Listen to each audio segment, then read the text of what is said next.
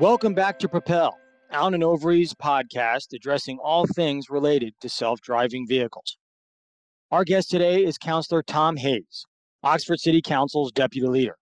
Councillor Hayes is a cabinet member for the Green Transport and Zero Carbon Oxford, and he holds responsibility for the decarbonization of the city with a special emphasis on mobility and transport.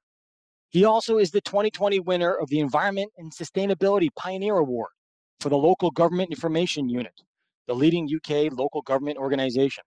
Away from the council, Councillor Hayes is chief executive of an Oxfordshire mental health, domestic abuse, and complex need charity. Has previously worked in the UK Parliament and for the international aid charity Oxfam. Tom holds degrees from Manchester and Cambridge universities and has served as an international relations fellow at Yale University. Councillor Hayes, welcome to Propel. Hello, great to be here. Well, let's get started with you and your involvement in what many consider to be the EV revolution taking place in Oxford. Can you tell us more about your role and what you hope to achieve? Absolutely. So, I'm the City Council's Cabinet Member for Green Transport and Zero Carbon Oxford, and the title's really deliberately chosen. It's in order to be solutions focused. You're seeing local councils and governments around the world declaring a climate emergency, which is important, but it's a diagnosis of the problem. And here in Oxford, we wanted to show our partners and our citizens that we're very focused on the kind of city we want to build. A zero carbon Oxford and green transport is at the heart of that. And you're completely right. The EV revolution has been long in the making. EVs have been around for more than a century. They've waxed and waned in popularity compared with internal combustion engines. But it does very much feel like the moment is here for EVs and that that moment is involving a revolution. There's a real increase in the pace of uptake in EVs, and you're particularly seeing that in Oxford. So tell me more about that. What is Oxford doing to try to make that a reality? And if you could also explain to us how autonomous or self driving cars fit in the picture. Sure. So we're focused on encouraging the EV revolution for a number of reasons. The primary reasons are to meet our climate crisis and to clean up our air. And we know that fossil fuel vehicles can have a contribution to both. So in Oxford, citywide carbon emissions coming from transport are pretty significant. We're seeing 16% of citywide carbon emissions coming from on road transport. And we're also seeing that 68% of the city's air pollution problem comes from transport too. So for us, it's really key that we get down emissions from our fossil fuel vehicles. And the way to do that is by directly swapping out fossil fuel vehicles for EVs. It's also about trying to encourage more people to get onto bikes for the first time or for the first time in a while. And the way to do that is by reallocating road space. So the way we do that is by reducing the number of private vehicles on our road and ensuring what vehicles remain are very much electric or zero emissions. And we're operating here within a UK government framework. The government has set out its ambition for all new cars to be electric by 2030, with between 50 to 75% of new cars sold being electric vehicles um, by that time. And the City Council has campaigned for this along with our partners. The ban on the sale of petrol and diesel vehicles from 2030 is a really significant moment. But already in Oxfordshire, we're seeing socio-economic factors leading to far faster growth in EV sales than the national average. And because we have the University of Oxford on our doorstep, we're fortunate to have their predictions, which say that by 2025, we could see up to 30,000 EVs on Oxfordshire roads. So for the council, the role fundamentally is about how do we encourage the uptake of EV on an accelerated basis if we agree that EVs are critical for cleaning up our dirty air and reducing carbon emissions. And for us, the big thing is around charging infrastructure. And we've really focused on trying to get the right kind of infrastructure into communities and so that people feel comfortable about swapping out their fossil fuel vehicles for EVs. We've got a real problem in Oxford. It's not unique to Oxford, it's unique to UK cities that we just don't have significant numbers of households with off road parking. It's a real challenge for us. So we need to be able to find a way where we can realize EV demand by urgently providing EV charging infrastructure for the 30 or 40% of households with no off road parking who are unable to install an EV charger. And we estimate that the city will need a minimum of 6,000 public charge points just to reach net zero within our timelines. And for me, it's not just about increasing the uptake of EVs, it's a point of principle, it's a point of equity. In Oxford, we've got some populations that are better off, and so they'll have large driveways and larger homes attached to them. And for those people, EV charging will absolutely be fine. But we all know the stereotypes that persist around EVs, the idea that they are a niche form of transport which are reserved for well off people. And if we're to create mass electric automobility, then we need to make sure that we, through our public policy interventions, are providing EV charging infrastructure available for the wider public, particularly those people without those large driveways. And so for us, speeding up the EV revolution in Oxford involved two big fundamental questions. How do we ensure that residents, businesses, and visitors can have confidence that they can recharge their EVs conveniently and in a manner appropriate for their needs? Because otherwise, why would somebody buy an EV? And secondly, how do we make sure that our EV charging provision is developing to meet not just the needs of local users now, but also in the future? Because we can guarantee that there'll be continued technological development. And in Oxford, we're on the forefront of that technological development. We've got the world's first pop up on street chargers. So, one of the big problems around EV charging infrastructure is that it can take away public infrastructural space. It can block access for disabled, elderly people, people with buggies pushing their children around. I think you call it strollers in the US. So, we want to make sure that we've got pop up on street chargers. It literally involves a driver walking by the space where the charger is. The fob activates the charger and they pop out of the ground. And then once the charging is complete, they simply retract back into the ground. We're very lucky to have these as a trial. The eyes of the world are on them. We've had visitors from China coming over to look at our EV charging technology. And we've also got other types of infrastructure, such as chargers that we have installed within our lampposts, again, to minimize the amount of blockages of pavements and streets. And we're also experimenting with cable gullies. And for us, it's also about trying to finally come up with a solution to that big question, which is will an urban area try to address its EV charging needs through off street charging or through big hubs? And so in Oxford, we're going to become the UK's largest EV charging hub at the middle of this year. And we're really excited about that and all the different charging technologies that we're trialing. Truly impressive. I've got a few questions about that. But before we, we get to those, you've talked about your infrastructure push. But are there other policies in place or, or being put in place to try to help this uptake in EVs? And can you give us a sense of your outlook for self driving cars? Sure. So we're operating within the UK government framework around encouraging vehicles that are going to be bought to be electric vehicles. And we're trying to really encourage that to go further and faster. To have that come in by 2030 is still a number of years away. And so we're pursuing two primary approaches. First is our zero emission zone. We still believe it will be a world's first zero emission zone, consulted upon in a really systematic way with a really sophisticated method of enforcement and restriction. It's based on a road charging scheme, so we're using the powers available to us by the UK government and the UK Parliament. And it's about ensuring that only vehicles with zero emissions can come into our city centre streets. We're starting the pilot in the middle of this year, and we're going to be expanding out to the rest of the city centre, hopefully by the back end of next year. So we're really accelerating forward our journey towards becoming a zero emission city.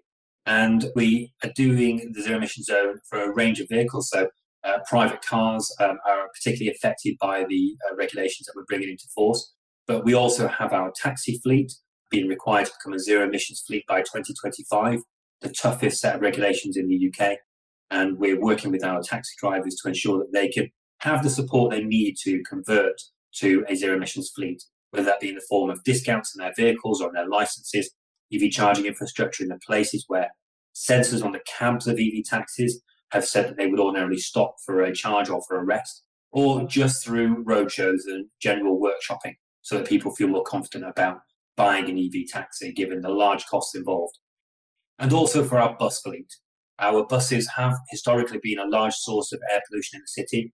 As our regulations have been coming into effect over recent years, we've seen their proportion of emissions dropping and they're moving over to a Euro 6 standard of engine for the zero emission zone coming into force this year.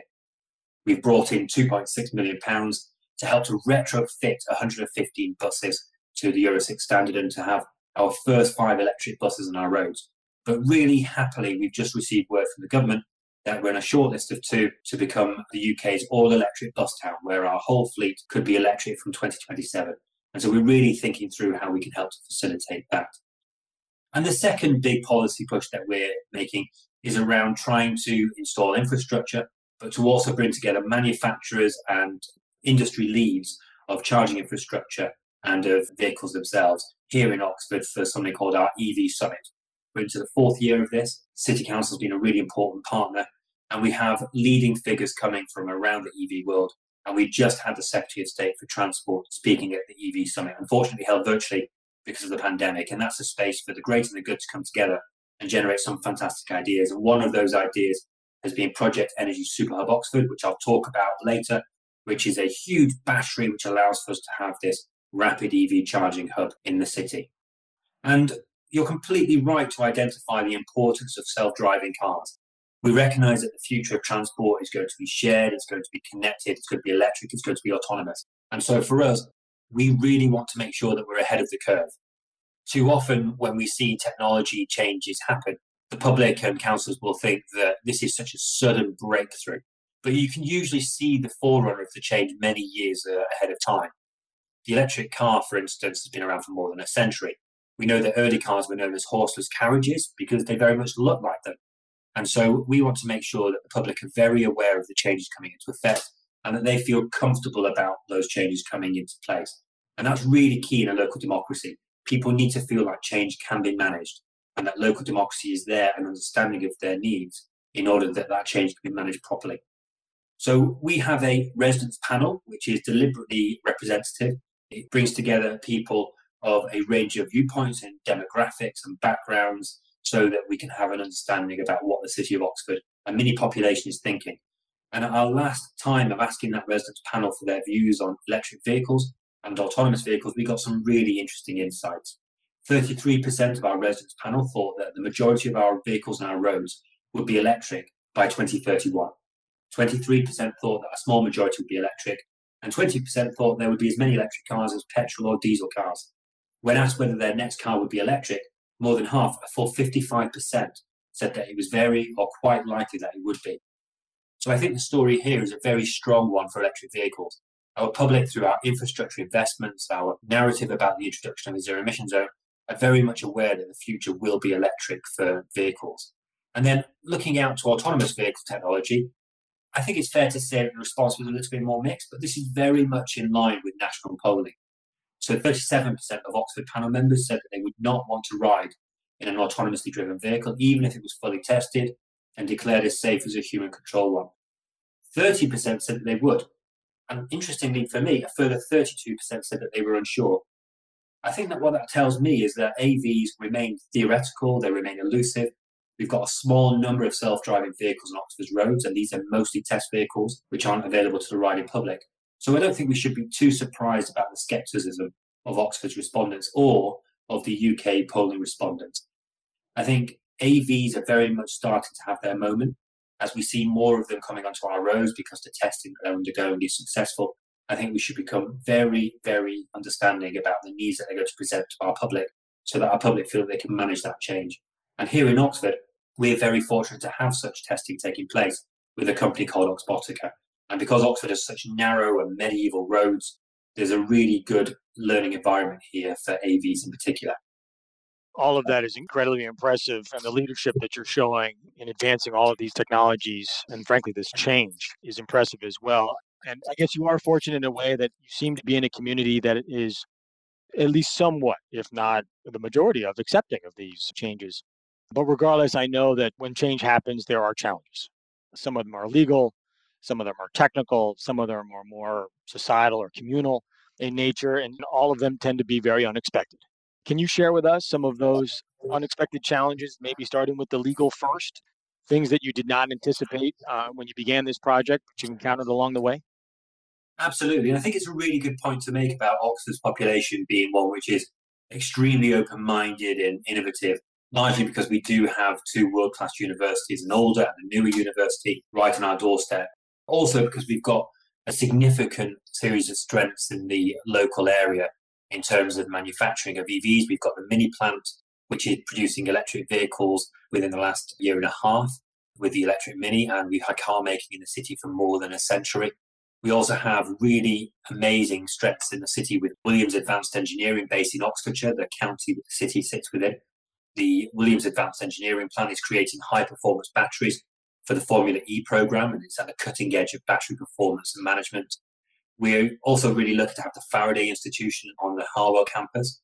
It's an independent institute for electrochemical energy storage science, research, and technology. And this institution and Oxford University are the leading projects which could revolutionize the way EV batteries are manufactured. And many of the people who work in these particular spaces are based within the city of Oxford. But I think what's really interesting is that although people professionally are committed to the development of EVs and AVs, they may, when it comes to their own particular family's interests, have different views. So this is one of the ways in which local democracy and councils can play a critical role. We can work with our residents to make sure that they feel consulted and engaged. They're able to express views about the changes coming into effect, and that where it does affect their road or their families, they can feel like they're entirely contributing to the change that's happening. And I certainly can think of a number of times where I've gone into spaces involving people that I would otherwise see in meetings, whether it be about EVs or AVs. And these people are, because of their family needs and their household needs, perhaps objecting to the implementation of specific technological change within their own road or their own community because they just don't think it's appropriate or they think somehow it's going to cause inconvenience. And I think the great thing here is just to show that people are people. They will have different attitudes towards technology, perhaps in their professional lives, but actually in their personal lives, it's a real challenge sometimes for people to really think about how they will overcome the challenges and barriers to achieving change. If we look at some of the challenges that we face as City Council in terms of the legal challenges, we have to operate within a set of powers that are provided to us by the UK government and the UK Parliament. And that means, for instance, with our zero emission zone, that we have to use a road charges scheme to ensure that we can enforce our zero emission standards for the vehicles that are entering our city centre. Now, would we want something different? Certainly, but we have to operate within the existing framework. And similarly for EVs and the sale of EVs, we would obviously like the government to go further and faster in their deadline for when there will be a ban on the sale of all new petrol and diesel vehicles. Indeed, we've been campaigning for this. And I think through our alliances, we brought that ban date forward from 2040 to 2035 and then to 2030. But we don't get to choose the government of the day, and we have to work within the legal and uh, the powers frameworks that they set out for us. Interesting. So you've mentioned some of the societal changes there. People maybe being generally for technology, but somewhat being reluctant when they see it's impacting them directly, um, or at least being concerned that it's going to impact them directly. How have you addressed that particular mentality or that particular problem? It's a really good question. We, as a council, are a democratically organised and elected body. We're a representative democracy. We are very accountable to our public. And so I very much try to be visible and present through social media, through constant contact with residents, through currently Zoom calls, but previously by just knocking on their doors, by going into community meetings, organized around infrastructure changes, and just constantly keeping that dialogue going. I think too often people will look at politics and democracy and think that politicians are somehow just out for their own needs or that they're not on their side or they're not available all year round. They just show up for elections.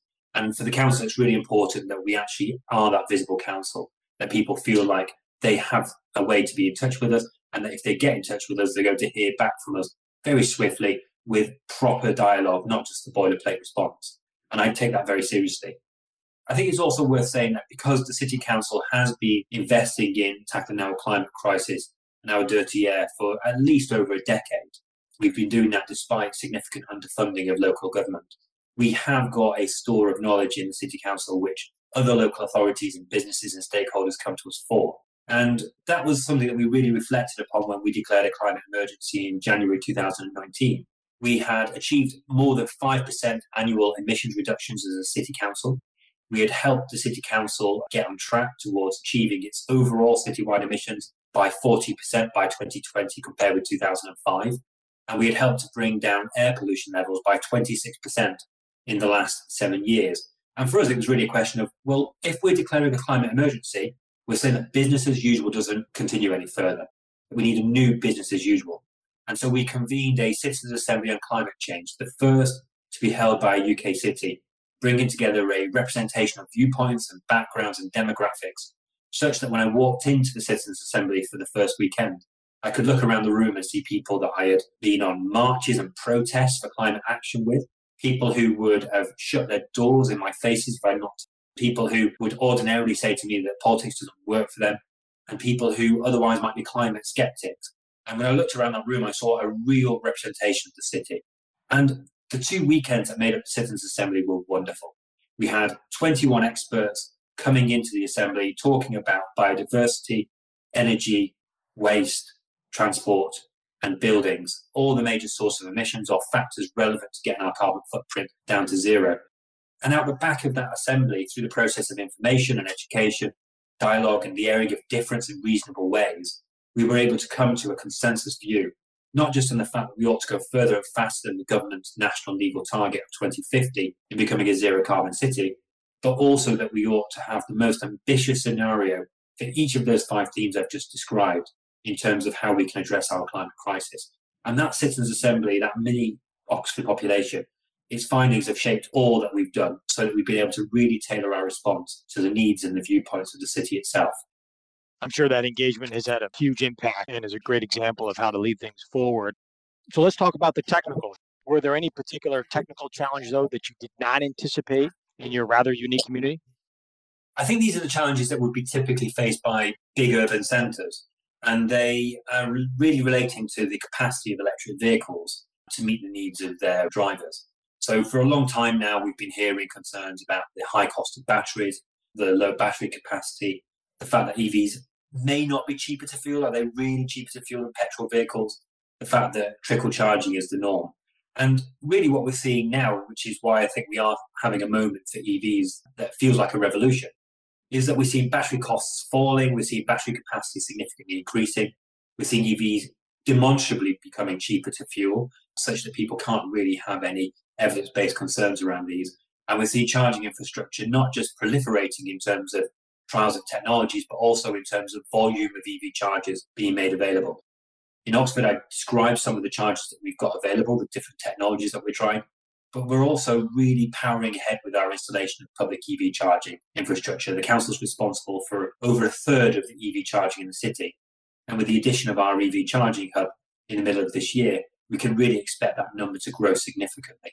And I think it really is just about having a living experiment here in Oxford.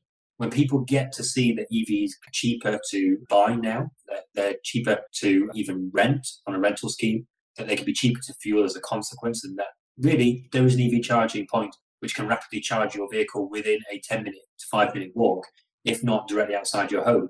I think that's going to be really effective at addressing the technical concerns.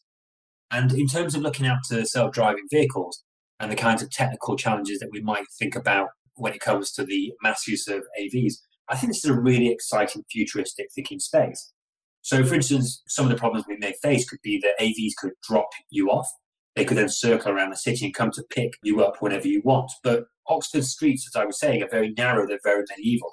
They're already choking on congestion with fossil fuel vehicles in a time of human controlled cars. So, if we have AVs that are going to be driving around the city, even though they may be EVs and their air pollution would be less, they're still going to be choking up the city's congestion. They're still going to be causing significant difficulties in the flow of human controlled cars. And if we have a situation where AVs might be, in the first instance, mostly owned by better off people than necessarily they might be as you achieve mass adoption, that's going to create a real sense of a them and us, which democracy will have to address. It could also be the case that AVs would risk increasing traffic congestion by drawing people out of other types of transport into private car use. So you might feel that people would cycle less, you might feel that people would use buses less, which would be a real challenge. And I think also when we think about technical challenges, it won't just be in the transport space. It will also be in the building space, particularly the workspace, because AV use will free up space that's currently reserved for parking for entirely new purposes. Just as our new routine of working at home, forced by the pandemic, is freeing up space for office working for housing we might find that our understanding of the built environment will be completely transformed over the next few decades. What will it mean if you can live many miles outside of Oxford, but you can drive into work while you sleep because your AV is the thing driving you? What would that mean for the city and the use of the working spaces currently? What would that mean for the spaces that we currently give over to retail and hospitality? I think you could see a total reimagining of the built environment. And then lastly, what would this mean for public transport? One thing that I might expect to happen would be that pool shuttles might become more important in order to avoid single passenger AVs congesting our roads. So we might see fixed schedule services becoming a harder thing to sustain as we move on towards on-demand services. And so Oxford's park and rides were unique in the country for having these could become even more important. And you could see really non-stop journeys. You could see AVs arriving at our park and rides on the outskirts of the city. They disembark people to board shuttles waiting for them to head into the city and AVs could be communicating all the way into the park and rides with those park and rides or even with the public shuttles. So that waiting around really does get relegated to the history books, that non-stop journeys become a thing that people rely on. And if you have a situation where people have their instant travel needs met, well, what's that mean as a society? What's that mean? Because we'll be having the sense of instant gratification or our needs being instantly met. How does that create a cultural change? I think these are just some of the technical and linked to the societal changes that might flow. Uh, indeed. Given the investments you already have in Oxford and the ones that are on the foreseeable future, it's plain that those investments are frankly massive. How are you attracting that investment? I know that some of it is public, but certainly some of it is private as well. Could you tell us a little bit about each of those investments and, frankly, on the private side, how a company who's interested might get involved? Absolutely. We are really fortunate to have on our doorstep both of those world leading universities it's also great that we've got the Williams Advanced Engineering Plant, the BMW Mini Plant, the Faraday Institution that I was just talking about. We're a real centre for innovation and knowledge. And I think that's a major reason why we've got so much private investment coming into the city itself. There's a huge amount of knowledge on the doorstep that people can tap into. And if I give an example, we have at the City Council a newly created chief scientist role, which is filled by a professor of energy at a University of Oxford school who himself helped to write the major UN report, which caused this huge wave of climate emergencies declared, which is very fortunate in Oxford. And then the other reasons are that we talk really publicly about the kind of city we want to achieve. We set a vision and then we move towards it. With technology, too often you can see money being offered to a community. And so local government will just jump on that opportunity of funding in order just to get some infrastructure in its space. What we've done is take a really strategic approach we really wanted to use our knowledge on our doorstep to trial technologies that would be world leading so that we become a living lab. It means that when Oxford has a living lab in process, if you pull on a lever within a short amount of time, six to 12 months, you oftentimes can see the direct impact of that change happening, which means that as a council, you can be clear about the kinds of private investment you want to prioritize and support coming into the city, but you also help to facilitate this growth in EV charging infrastructure knowledge and technology which then can be used within the city but modeled elsewhere or scaled up here and elsewhere. And I think the last thing that I would say is that because we do talk about wanting to be an ambitious city with this vision, by talking about the partnerships that we have in the city, which has led to us declaring our ambition to be a zero carbon city by 2040, 10 whole years ahead of the national government target, we've been able to leverage private finance in. And two examples I'd give are of Project Energy Super Hub Oxford, which is a 41 million pound project funded in part by the government, which is demonstrating innovation in decarbonising power, transport, and heat so that we can speed up Oxford's zero carbon journey. And it's showcasing a powerful network of rapid EV charging, hybrid battery storage, low carbon heating, and smart energy management. It's going to save approximately 44,000 tonnes of carbon dioxide a year by 2032 in Oxford, and it will help to reduce our emissions of the main concern for air pollution. Now, this has come in because we had the EV summit take place, which the City Council helped convene, brought the leading figures of the great and the good manufacturers of charging infrastructure and EVs themselves. And we got conversation going. We provided a forum and a space for great ideas to be shared. And similarly, Project Leo, which is a huge investment in the acceleration of the transition to a zero carbon energy system in Oxfordshire.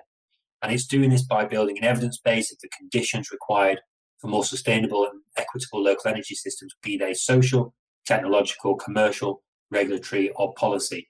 And this is a £40 million investment too.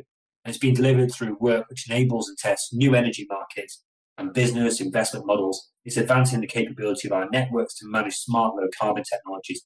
And it's facilitating local participation so that we can actually have local energy citizens. And again, this is happening because we created spaces, we brought leading partners into those spaces, and we basically said, here's our problem. How do we fix it? Let's come up with a partnership bid to come up with a solution. You've mentioned uh, a few times now how your city council's plans fits within the larger UK ambition for this particular space.